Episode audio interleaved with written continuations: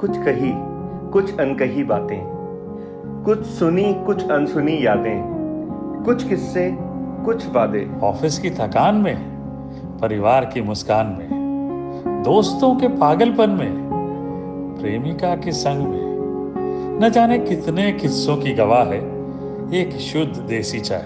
और ऐसे ही चाय भरे किस्से लेकर आ रहे हैं हम यानी मैं हिमांशु शर्मा। और मैं शेफ हरपाल सिंह सोखी कुछ शुद्ध देसी मेहमानों के साथ सिर्फ़ शुद्ध देसी देसी चाय पे।